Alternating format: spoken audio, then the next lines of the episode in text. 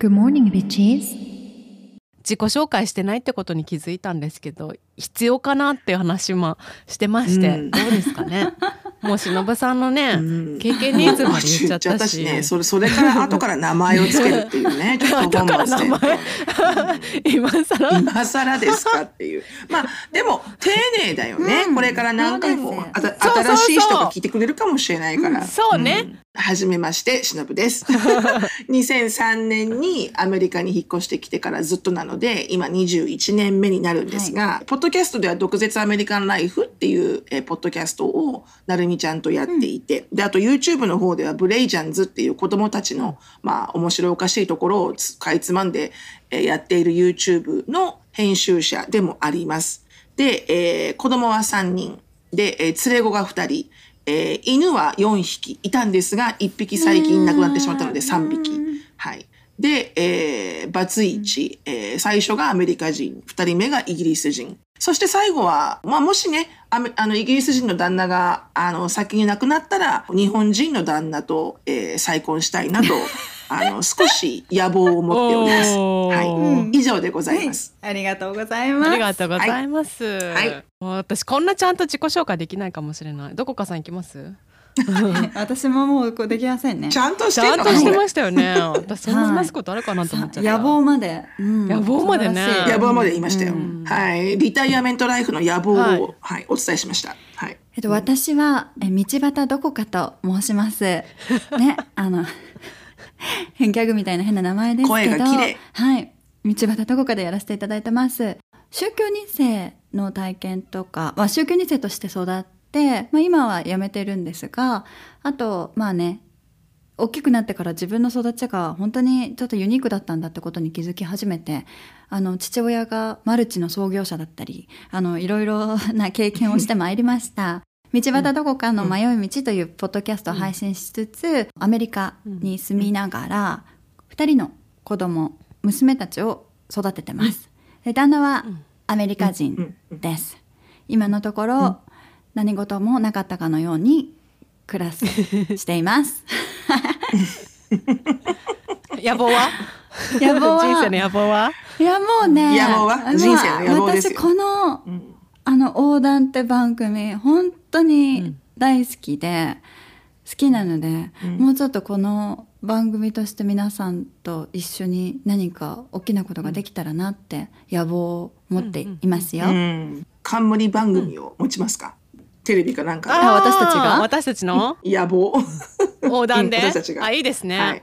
横断で。もうすごい深い時間にやりましょう。深夜 3時半くらいに。すごい深い時間に。3時とかね。そうそう。絶対起きてる人数、うん。超少ないところでね、まあでも3ひっそりね。時だとね時差がいいんじゃないですか？私たち的にも。あ確かにね、日本の3時半は？そちらは？昼くらいですか？そうですね。昼ですね。はい。お昼ぐらいなので。うん。はい。行きましょううん行きましょう、うん。じゃあ私の番でよろしいですか？はい。私はバジャと申します、ポッドキャストはゲイと女の古典ラジオ、そして個人の番組バジャジャポンっていうのを今ちょっと休んでるんですけどやってたりします。あとはラジオ番組のしょうちゃんとバジャのバー5点も今やってたりするんですけれどもだからもうこの番組でも4番組目っていうねどれだけポッドキャスト好きなんだっていう話なんですけど、すごいバチャさん。うん。まあ、背景を言うと日本生まれ日本育ちで海外留学してたり、日本人と結婚したんですけどヨーロッパで暮らしてる時期もありましたのでヨーロッパに住んでいた時期が通算45年くらいあるっていう感じです。うんもう本当に英語とかも全然喋れなくってあのそんなにこう国際的に何かっていうわけではないんですけども、まあ、一応その海外経験があったりします。で離婚をしてるんですけど、再婚はしていなくて全然あのモテてもいないので、あの今もう一人で ま生きております。これからですよ、ねうん、バジャさんね、今からね、めちゃくちゃモテ始めるから。モテる。本当に私がモテる時代が来たら本物だと思うんですけど、うん。こんなにねいろいろ話して、もうね、うん。今バジャさん全開だから、モテますよ。私とどこかさんのもう一つの野望って、バジャさんの再婚じゃないですか？えだからもう私にね。と私とばしのぶさんの野望は、バダさんがもうこちらに来て再婚して、うん。えだってあのー私のアカ、Tinder のアカウント作ってくれるんですよね。勝手にそっちでやっといてくれそうですすよね。私もバダさんの Tinder をね そう全部じゃあそれもこの番組で取り上げましょう。オーディションしましょうで仕事が私ね一回も正社員で働いたことないんですよ。ずっとフリーランス。であの音楽関係の仕事をしているので少数派なのかもしれないですね、正社員、社会人として、だから会社に入ったことがないってことだよね。でもあの最初からそういう人生を選んだわけじゃなくて私がっつり就職活動はしたんです、うん。テレビ局とか、うんうん。あとレコード会社受けたんですけど、まあ、すごく狭き門な会社ばっかり受けて、よね。全滅しまして、仕方なくフリーランスになったっていう感じですね、うんうんだから本当はそううんいうマスコミとかで働きたかったっていう気持ちがありました、うん。その音楽の仕事をやりたいななんかマスコミにいそうな感ねじだもんそうですよね。すごく向いてると思ってやったんですけど、うん。でも社会人というかもう会社に入ったことがないのに、ものすごいこうラウンドだよね、あのラウンドなんていうの？あのものすごくこう社会人であったかのようにしっかり振る舞えるよね、うん。バジャさんってね。すごいね。逆にそのコンプレックスっていうか、うん。自分があの大学も芸術系の大学なので、なんかまともな人が周りにいないっていう自意識はあって、だから逆に やっぱそうなの？私その辺超気になるんだよ多分ね。私たちの感覚全然違うんだろうなっていうのがあったのでその誰も就職しないしだからこそあえて普通のっていううんうん。かちゃんとした大学経済学部とか法学部とか行ってる友達をちゃんと作ってて大学時代から。で就職してした友達とかを大切にして「えどういうことやってるの?」とかビジネスマナーだったり社会人の考え方みたいなのをなるべくうん。私はずれないようにと思ってやってきたんですけどでもですも本当はその自分の音楽の仕事とかだと、まあ、ずれてる方が本当は合うところもあったりして、なんかあんまりそのうんうんうんうん俗っぽいというかなんか現代、現実っぽい感じが本当は自分の中にない方が良かったりもするので、微妙なバランスなんですよね。だからいいのか悪いのか。はい。まあそんな感じで生きてきました。うん。だからポッドキャストは本当に本気でやってて、これで食べていけるようになったらいいなと思って、もう4年目ですね。うん。ちょうど4年目になります。なりましょう、もう食べていくどころじゃないです、うん。食べていくどころかもうそれで物件持っちゃいましょう、でいろいろこの番組を通してイベントなどでもうあのね背中がパッカーンと開いてる赤のロングドレスで 裾引きずりまくってもうすんごい高いヒールでカツカツカツカツ歩くイベントやりたいですね、みんなで。な。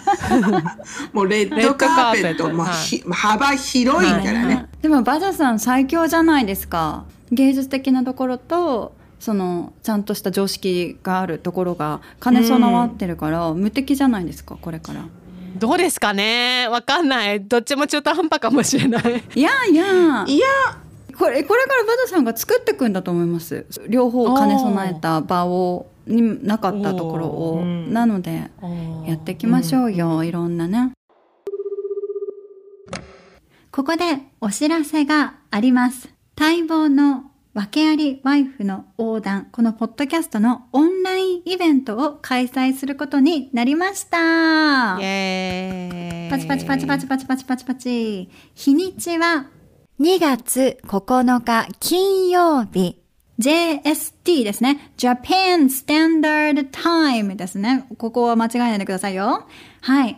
こちら時間はね、すっごい早朝なので、しのさんと私が起きられるのかちょっと不安なんですけど、は。はいい JST。すっぴんの可能性もございますねございますすっぴんの可能性もございます。ますはい。はいが、えっ、と、日本時間夜の9時ですね。21時からはいオンラインイベントを開催いたします。普段はね、お便りを受け付けてないんですけど、このイベントに参加してくださる方は、えっ、と、メッセージをもう募集しようと思っていますので、ぜひぜひ思いの丈や聞いてみたいことなどを質問するチャンスでもございます。えっ、と、チケットは概要欄の URL からお求めいただけます。この機会にぜひぜひ私たちとお話ししてみませんか？そして特典も？あるんですよね。私が作るオリジナルうん。携帯の待ち受け画面プレゼントいたします。まあ素敵。真っピンクでお願いします。真っピンクでやりますわ。真っピンクで、もうね、毎日毎日これ見て、うわチャッチーブーマンからかかってきたわ、電話ぐらいのね、うん。い自意識でこう、毎回電話を取れる、元気に、はい。そうです、うん。元気になれるような、あの、ものにしたいです。し、このイベントでしか配りません。このオンラインイベントに参加してくれた人にしか配りませんので、もう会員証みたいなもんですね。そうです。あおーすごいいい言い方、それ、バジャしかさん。もこれをね、持ってるとね、この古参感をね、これから私たちね、大活躍する予定なので、ね、世界中で大活躍する予定ですからね。そうなんですよ。これから私たち自分の番組を持っていくんでね、テレビ番テレビ組でも。番組でも BS でも、ね CNN でも持っていきますので、はい。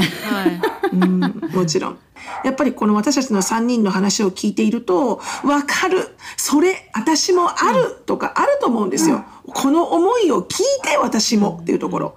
そういうところで、直接ね熱いトークを。顔を見ながら直接そのやり取りがそのメールじゃなくてできたらなと思うので、このような会を開催することになりました。あの、ズームでやりますが、あの、お顔出しダメな方はしなくてもいいですし、ぜひしていただける方はどんどんしていただきたいですし。うんみんなすっぴんでもいいですよねそうですよ。いいですよ。なのでね、あの、コミュニティの場として使ったり、少しでも、あの、元気が出るようなイベントにしたいと思いますので、はい。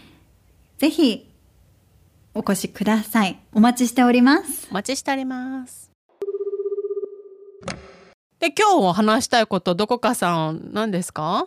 今の時代結構問われてるじゃないですか女性としてとか。まあとしてというよりは女性がどうやって生きていくのかっていうことに対して、とても社会的にも関心が向けられてることなんじゃないかなって思っていて。で、うん。まあそんなね、うん。あの難しくは話したいとは思わないのですが私たちが女性としてどのように生きることを心得てきたか、まあ、さっきのねちょっとバジャさんの話ともなんかちょっとつながったりするかなとも思うんですけど、どのような心得でここまで来たのか、いろいろあの海外とか行くとカルチャーの違いとかも目の当たりにしたりとかあの、いもちろん生きづらさというのもあると思うんですよね。女性だからというところもあると思うし、ないところもあると思うし優遇されているところももちろんあると思うし。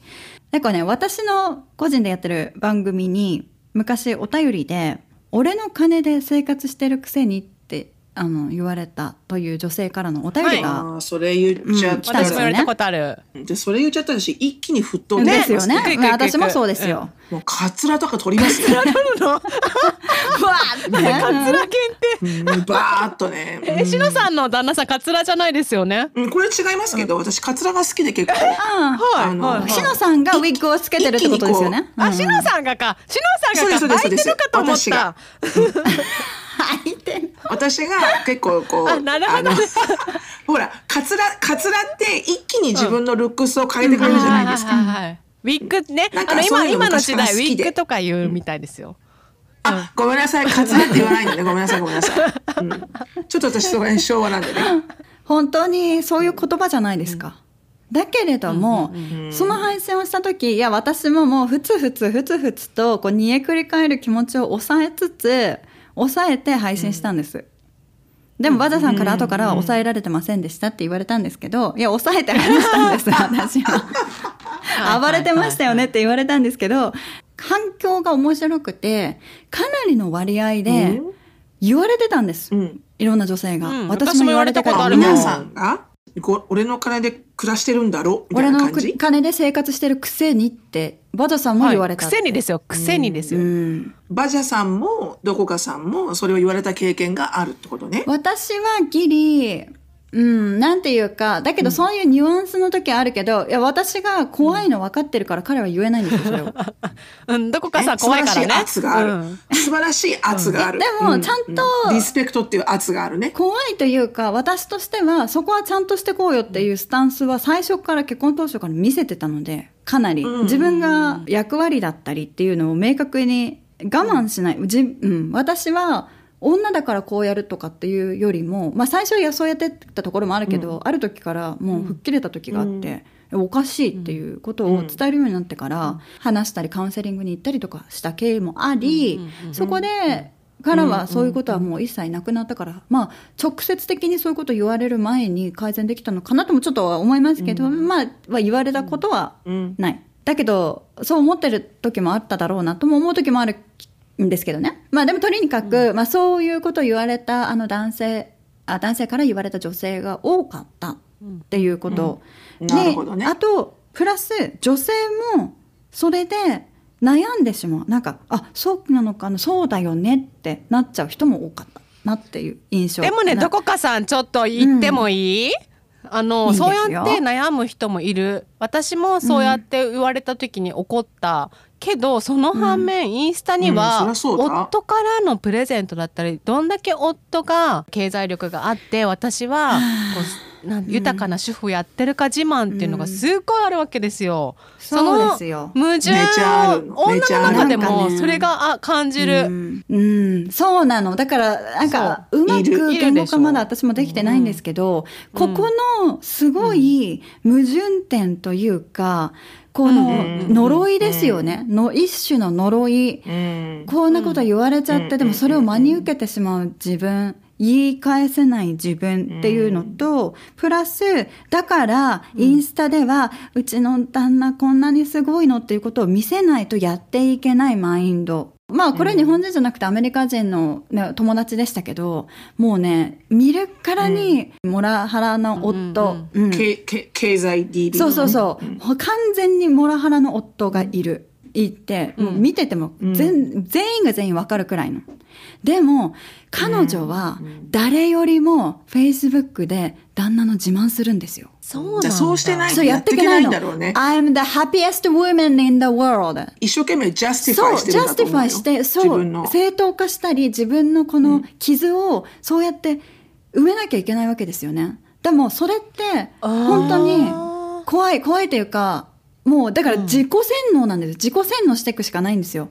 苦しいだろうなとも思うし、でももう、どうにもできない。私が助けることも助けようとしたら、いや、そんなことないの。私の人はね、本当にこんなこともあって、こんなこともあって、大好きなのみたいな、まあだからプライドですよね。プライドもあるわけですよ。たまに思うんだけどそれでその人は幸せなのかもしれないって思う時もあるんだよね。もちろん。なんか私とかから見ててそれはモラハラだしそういうものの喋り方をされるっていうのは私はねもし自分の娘が結婚してそういう喋り方の旦那さんがいたらちょっとちょちょちょちょちょちょちょってなるけどでも往々にしてこう話すじゃない？そういう人と。意外に幸せそうな人もいるんだよねそれで。私が見るインスタの女とかはなんか幸せだそうには見えますねいや、見えるんですよ。見えるんです。本当はそうなのかな、本当はどこかさんが言ってだる本ような感じなのかな？当は違うと思うよ。あそうなんだ、もちろんなんか、うん多分どこかさんが言ってるように、じゃあそれが正しいかって言ったら人と人との付き合いで、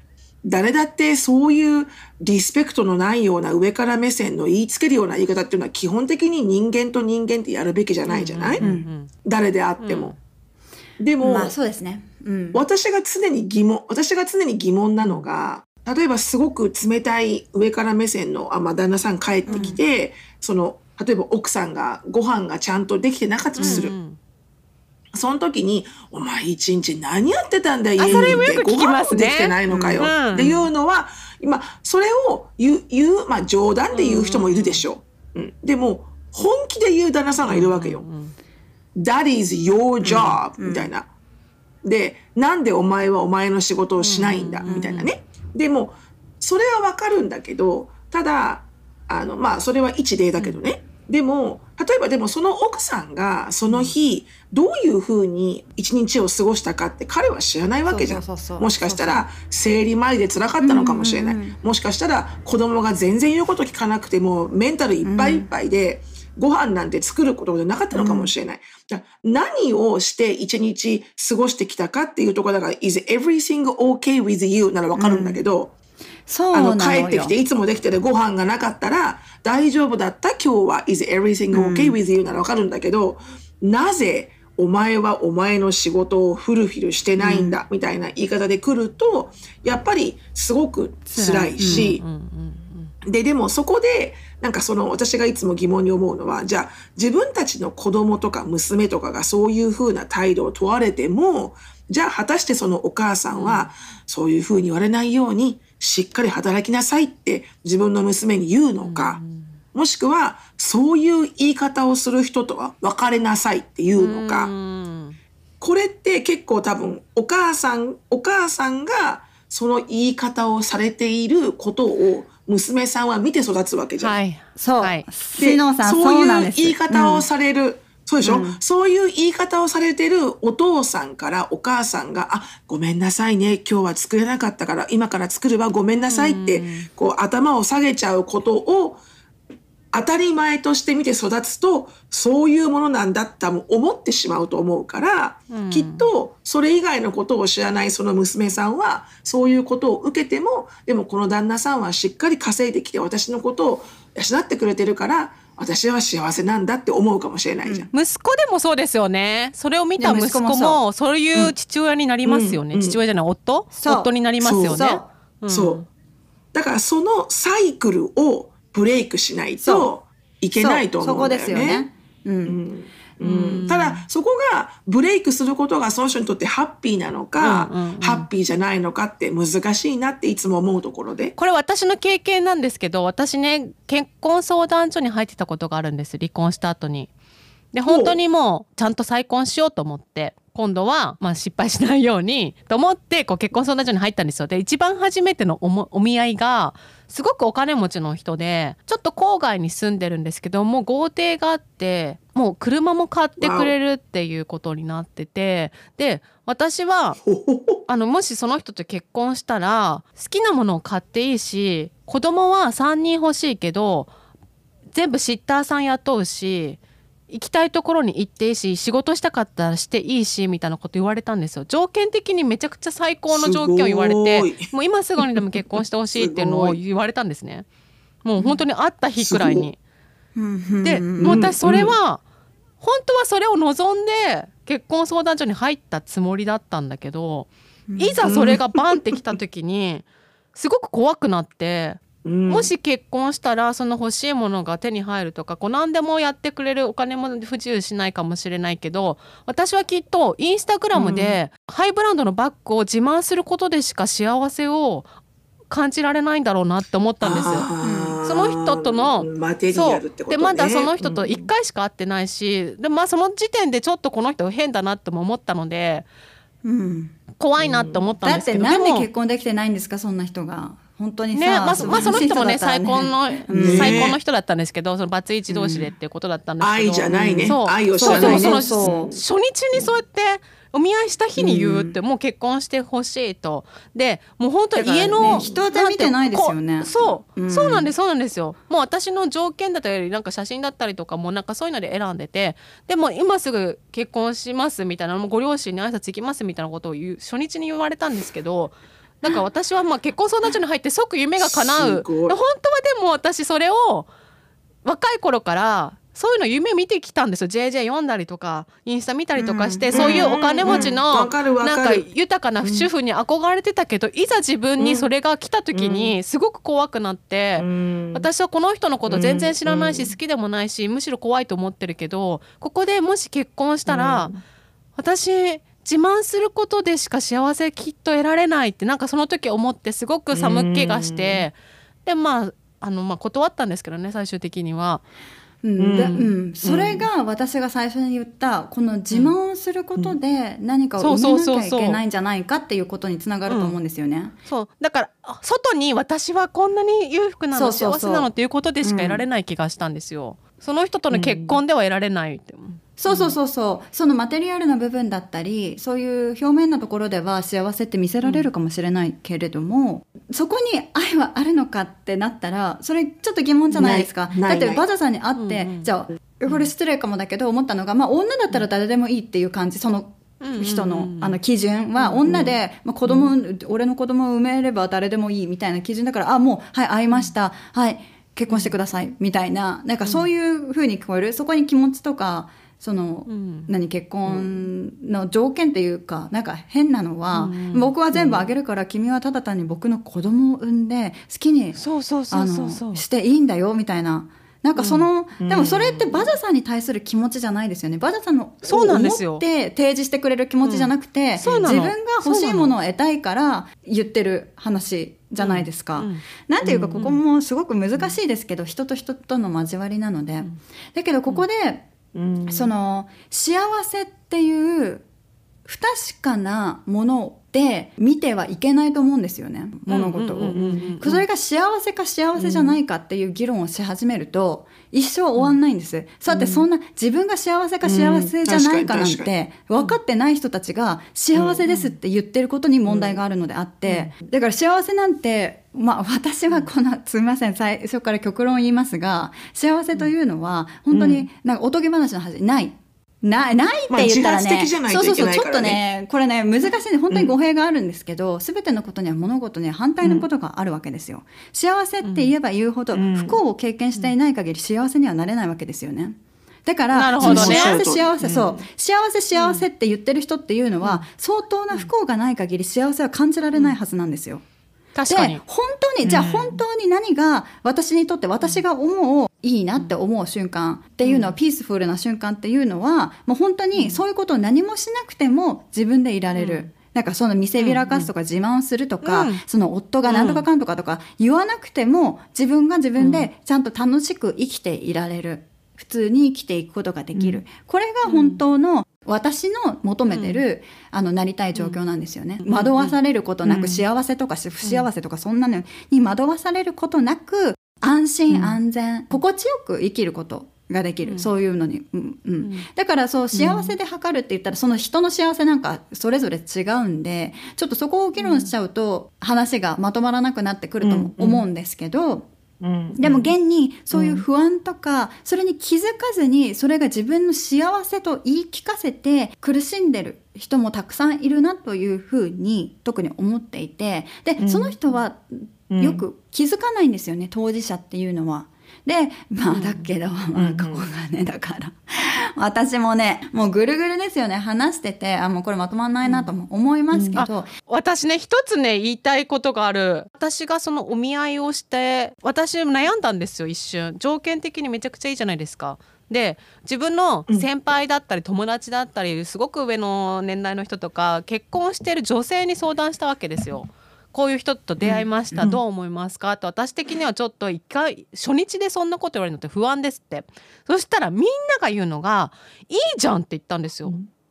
女性が その結婚してる女性既婚女性の方が結婚したらみんな一緒だよって言うんですよ。好きとか嫌いとか幸せとか不幸とかじゃなくて、もう誰でも結婚したらもうまあそもそも他人と同士の結婚だしだったら条件がいい人と結婚した方がいいって言われたんですよ。でもねわからなくもない。あの非常にわからなくもない。じゃあその人たちのアドバイス聞いてどうしたかっていうと結婚しなかったわけですよねその人と。うんでそれなんでかっていうと、みんなは「いいじゃんいいじゃんその人に決めなよラッキーじゃんもう1回目でよかったね」って言ってくれてもちろん私のことを思って言ってくれたと思うんですよ。う今度は、うんこの人は幸せにしてくれるよって言って。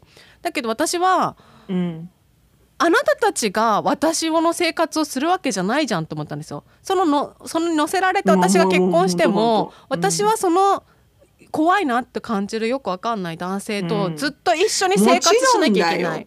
もちろんもちろんだって相手どんなに先輩とか友達が「でいいじゃんいいじゃん」って言ってくれてそのノリで「あじゃあよかったよかった」って言ってやもしじゃあ結婚しちゃったら、うん。あなたたち何にも責任取ってくれないのにっていう。そうですよ。世間、人なんか誰も何にも責任かなんか取りませんよ。それは本当に、うん、軽いアドバイスだよね、どんだけ幸せになるよみたいに言われたとしても私が幸せって感じないと幸せじゃないっていうのがその時にすごく感じて、あ、でもそれはバジャさんが素晴らしい。それはバジャさんが気づいて、その友達のせいにすることもなく、自分で自分の決断をしたから、はい。それは一番が、ん。一番ですよね。ちょっと惜しかったなっていうのは思いましたけどね。惜しかったかなっていうのはいやいやまあそれは間違いない。私も欲があるから。合ってる合ってる、うん、正しい正しい。でしかもそのバジャさんのお友達は、みんな多分そんなに不満がいっぱいなんだと思うよ。確かにね。そう自分がね。今、今の結婚に。いやでも不満なき結婚なんかないから、いや、ないないない。ん。ないんだけど、でも、お金は余裕が買えるし、ね、お金がない結婚生活ってすごくひもじいし大変だし、そう。喧嘩もするし、だからもちろんお金がある人とお金がない人とお金のある人の方が余裕が買えると思うね。っしゃる通り。で私もうん。最初の結婚がめちゃめちゃ貧乏だったから、毒アメでも喋ってますけど、銀行口座に25ドルぐらいなっちゃって残高が。で、何回も銀行足らなくてバウンスしたし、で、そんな中、お金がなくてすごく喧嘩が多かったから、で、そもそもがでも前の旦那とはあんまりこう、愛情もなかったんだよね。そもそもが、こう、できちゃった結婚で結婚したってところがあって、私はこう、ちょっと半分、こういうものなのかな。これは、あの、まあ、嫌いではなかったから。でもこ子供ができるってことはあこの人と結婚をしろってことなのかもって思っちゃって、そっからはこう真面目で努力家で結婚って辛いものだし、努力してよくしていくものなんだっていう、ただの努力家ってだけでやってきた、あのやってきたんだけど、結婚が終わって、次に再婚するときに、あの、全く一緒で、バジャさんと。もう私は金から入ろうと思った、その時 やっぱ思いますよね2回目ってそう思いますよね。うん、そう。1回目があまりにも貧乏すぎて、で、お金がないと人間ってこんなに気持ちが貧しいんだって思い込んでたの、私。だから次は、せめて年収がこれぐらいある人以上、で、しっかりとした大人の男性、みたいな。私を包み込んでくれるような人な男性だったら、お金があったらきっと私ももっと可愛い女になれるって思ったの。で、デートしたわけ。実際にそういう人と。あなた最初のデート、最初のデートは普通のステーキ屋さん、はいはい。でもすごく高いステーキ。それはいいんだけど、2回目のデートが競馬場に連れてかれて、で、自分の、自分の VIP ルームがあるから。で、そこで、どの馬がいい？どの馬がいい？っていうふうに、毎回毎回お金をこうかけ、かけ、あの、かけさせてくれて、勝ったらもらえる、勝たなくても彼は払うみたいな。まあ、そんなんでデートうん10回ぐらい続けたんだけど、でも、どうしても好きになれなくて、その人のことが。結局別れるんだけど、デートだけで終わって、キスもなく、あ、キスはしたか。な。でも手つなぐことと手 キスぐらいはあったけど、でもそっから先、そっから先にはなぜか行けず、結局、まあ、今の旦那と結婚するんだけど、でもね、そのプロセスで私思ったのが、やっぱり、この六感で感じる魅力とか、そう。この人間として感じる、あ、この人ってこういうところがすごく素敵とか、何か魅力、魅力で魅了されないと、お金では私は幸せになれないんだって気づいたの、その時に。そうだからきっとこの人と結婚したらよくしてくれるし、だって生活するんだもん。一緒に、ね、そうなの、そうなの。だから何か全然悪くなかったの。話も楽しいし、あの、ルックスも悪くない。まあ、あの、ちょっと 10, 10個上だから年が上だけど、でも悪くなかったの。なんだけど、何か足らないプッシュがなかったのよ。それは私が魅了されてなかったんだよね。でもそれが一番大事じゃないですか？そう思うのよね。なんか聞いたことあります？わ大和なでしこですよえドラマの？そう私の大好きなドラマ。で結局最後に選ぶのは ね？あねも待って、いうどこかさん待って待って待って待って待って、私大和なでしかめちゃくちゃガチ勢なんですけど、それでね、はいはいあのね、結局裕福な医者じゃなくて学者選んだじゃないですか。私そのノリで1回目の結婚それを選んだんですよ。だけど、それでもうまくいかないんです。まあ、ドラマなんですって。でも大好きなドラマなの。私本当に大好きなの。うんでバズさんそんなこと言ったら私だってちょんちょろりんと結婚したんですよ そんなことない。どこかさん旦那さんすごいね、可愛くて面白いよ。どこかさん、誰ですか？それは。ちょんちょろりんだよちょんちょろりんじゃないよ。学生よでも好きで結婚したんでしょ？ものすごく好きで結婚したでしょ？それもよくわかんない でも、でもさ、その好きっていう気持ちとか、その魅力を感じるとことか絶対フェードアウトするのよ、必でもず。でもある。最初はないとね。最初はないといけないこれさ、もうすっごい今回さ、トピックなくて話とっちらかりますけど、なんかよく最近思うのがね、やっぱりその会った時っていうのは燃えますよね。友達の紹介で、みたいな、もうこうモーニング娘。がこう、うん、あ、みたいな、なんか可愛い教えちゃいましたみたいになっちゃうんだけど、なんそれが盛り上がって楽しいんだけど、なんかさ、それは永遠にはいかないわけじゃないですか。だから、ちょんちょろチームを選んじゃうし、はいはいはいその条件とか若かったしね、そんな、あまり考えないでやったけど、でも私、この結婚した後に、やっぱり学生だし、私もその時まだ、えー学生ビザだった、まだグリーンカード来てなかった時とかは、もう本当にお金がないから、私は、臨月まで学校のコストディアルで働いたんですよ。掃除の仕事をしないと生きていけなかったし、彼も学生だったから、もう本当になんかコールセンターかどっかで働いて、もう本当月の収入が10万円とか2人合わせて、もうそれで生活していかなきゃいけない。なん。か学費も払わなきゃいけない。その学費だって、まあね、いろんなね、ファフサとかえ利用して奨学金もらったりしてやりましたけど、じゃあなんであんなことできたんだろうって思うと、愛なのかって言ったら、うーん、どうなんだろうとも思うけど、まあでも魅力を感じてやったと。だけど、その時に私的にはもう、あの、ちょんちょろちょんと最初に結婚してるから、望みが全くなかったんですよ。こういう人とか条件も何もなかったの。それ強いよね。うんもう最初がボトムだから。ボトムっていうか、うんうんうんだから逆に楽しかったんですよね。なん、なんていうか。そうそうそう、それはある、わかるわかる。お互いうんうんうん、楽しかった。で、そういうのを乗り越えていくと、育まれるわけよ。そうそうそうそう違う形に。乗り越えたね、頑張ったね、みたいなさ。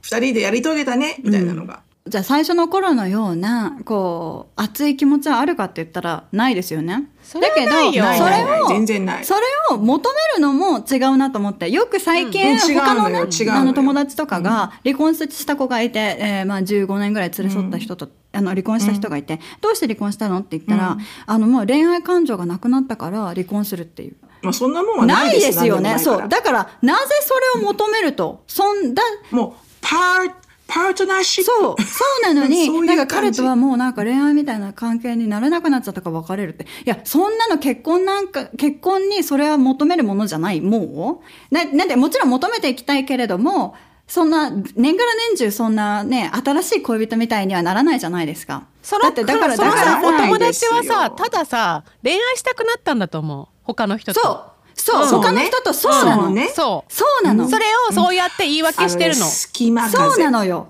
うん。隙間風が吹くのよ。そう吹くのよ絶対に。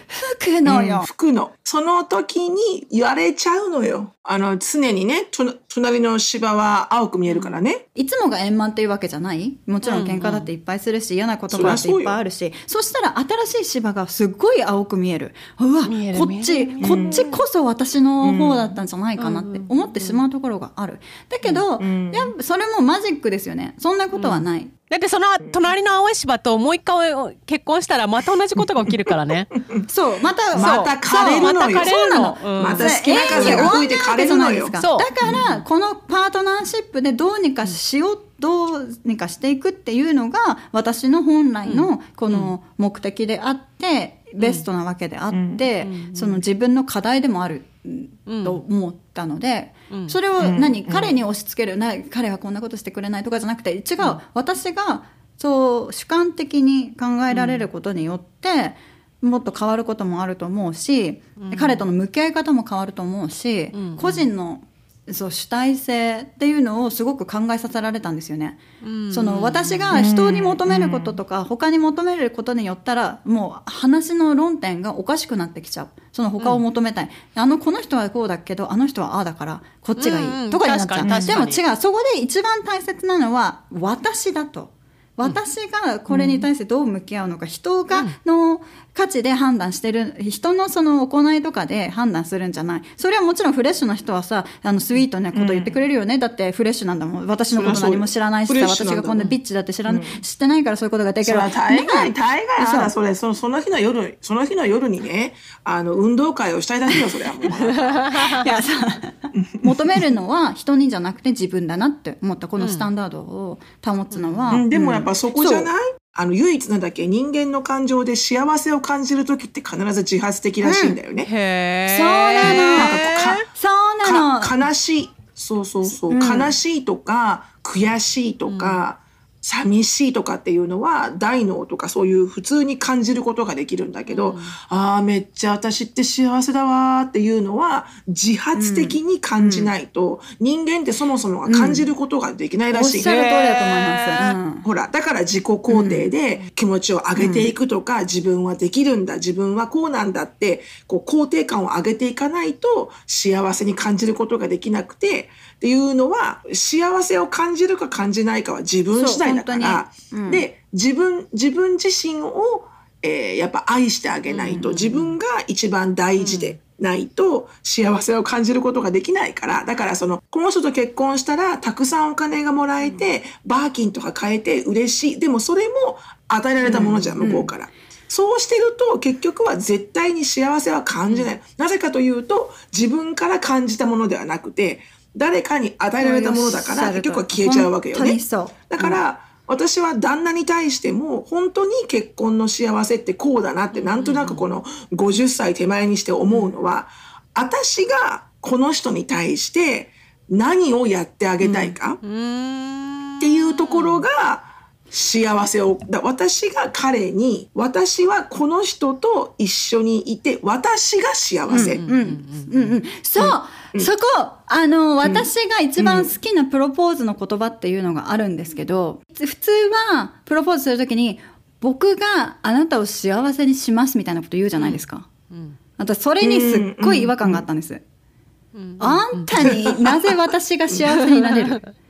私が幸せになれないと、あなたの幸せは私の幸せじゃない、みたいなね。ね、ひにくれた女なんで、私。そういうの素直に、はぁ、嬉しいとか言って、あの、やだー、幸せにしてもらえるんだっていうマインドで生きてこないんで、私が幸せにならない限り、まあ、幸せになれないっていうのを、もう、うん、そそれはずっと思ってきたので、なんであなたに幸せにしていただかなきゃいけないのかしらっていう、ね、可愛げのない女って言われるの、こういうこと言うと。言うんだけど、でも本当にそう私は真理よ。真理よ。真理を言ってんのよ。本当にそうね、だだけど、でも一番なんか、あ、いいなと思ったのが、これ釣りバカ日誌のセリフだったんですけど、どこで来てるのよその引用が引用いや、私、釣りバカ日誌大好きですよ。あこの前私、バーシャさんに、どこかさんって、まだ若いですよねって言われて、いや、多分60代だと思いますって言ったら、そう、60代って言われたらわかるみたいな。ねなんかいつも例えとかが古いんだよな。はい。まあね、釣りバカ日それがすごくいい誌で、そのプロポーズの時に、僕は君のことを幸せにできるかわからないけど、僕が君と結婚したら、僕が幸せになりま、なる自信はあるっていうプロポーズをしたんですよ。で、それって、なんか一見自己中に聞こえるんだけど、確かにその通りなんですよね。その通りで。それしか言えないはずですよね。だって。そう。そう。うんだし、そうだよねって。でも私も同じことが相手に言えないと結婚って成立しないんですよ。誰かに幸せにしてもらおうとか、なんかそういうものがあるからおかしくなるんであって、お互いが、あなたがの幸せはわからない。ごめんなさい。だけど、私、あなたと一緒にいたら、きっと、あ、きっとじゃない。私は幸せっていう自分でその幸せを選ぶ。選んでるっていう、この状況が、あ、とても素敵だなと思って、これがお互いうん言言えたら、夫婦間でもそうですよね。あの、私が幸せだから、だからあなたに何かしてあげたくなるし。っていう。で主主は一番最初は愛なんですよ。自分でなきゃいけない。こう自分自身でそのことを自立して考えられないと依存になるんですね。なるんですよね。自分が、うんそう。ねうんで、しのさんがその何かしてあげたいっていうのは自立してる人だからできることなんですよ。自立してない人が、うんその、あの、こうマインド的に自立してない人が何々してあげたいとかしてほしいっていうのはどんどん依存になっていく。自分が確立していないから何かを隠そうとしてやってあげたい、なんとか。だからそのインスタとかのに出るのも私はこんなにししてもらっているとか、だからこんなにしてあげたいっていうのをわざわざ見せなくてもいいのに見せなきゃもうしょうがないマインドになってしまう。そうなんだよね。そそのマインドわかんないよね。自立自立っていう言い方が正しいかわかんないですけど自分の幸せを自分で決める、自分惑わされない人からじゃなくてっていうのが、ある人がいける次に行けるレベルっていうのが分け合いなんですよね。でもその順番が間違ってしまうとかなり、んあのごっちゃになっちゃうなと思うし、ね。すごく難しい、うん、でもそれを理解するまでってかなりまあ私も理解してないですけれどもそういうことなんじゃないかなっていうふうに思い始めてからやっぱり楽しいしでそしたらね、逆にこうインディペンデントインディペンデントばっかりになって人のことが目に入らなくなっていた時期もあるんですよね。本当はね、うん。そうだよね。そう、そうなっちゃうんですよ。だけ本当だよね。ど最近本当に思うのは、あ、真のこのインディペンデントっていうのは、あの人に与えられるようになったり、人からあの与えてもらえるようになる。そこまでがインディペン。だけど、イーブンな関係。だけれども、こうフェアな関係。うんそれによって惑わされない、うんウィンウィンの関係。それが本物だなっていうふうに、最近は思えるようになって、うんうん話が止まらないので続きはまた次週 See you next time, That Chatty Women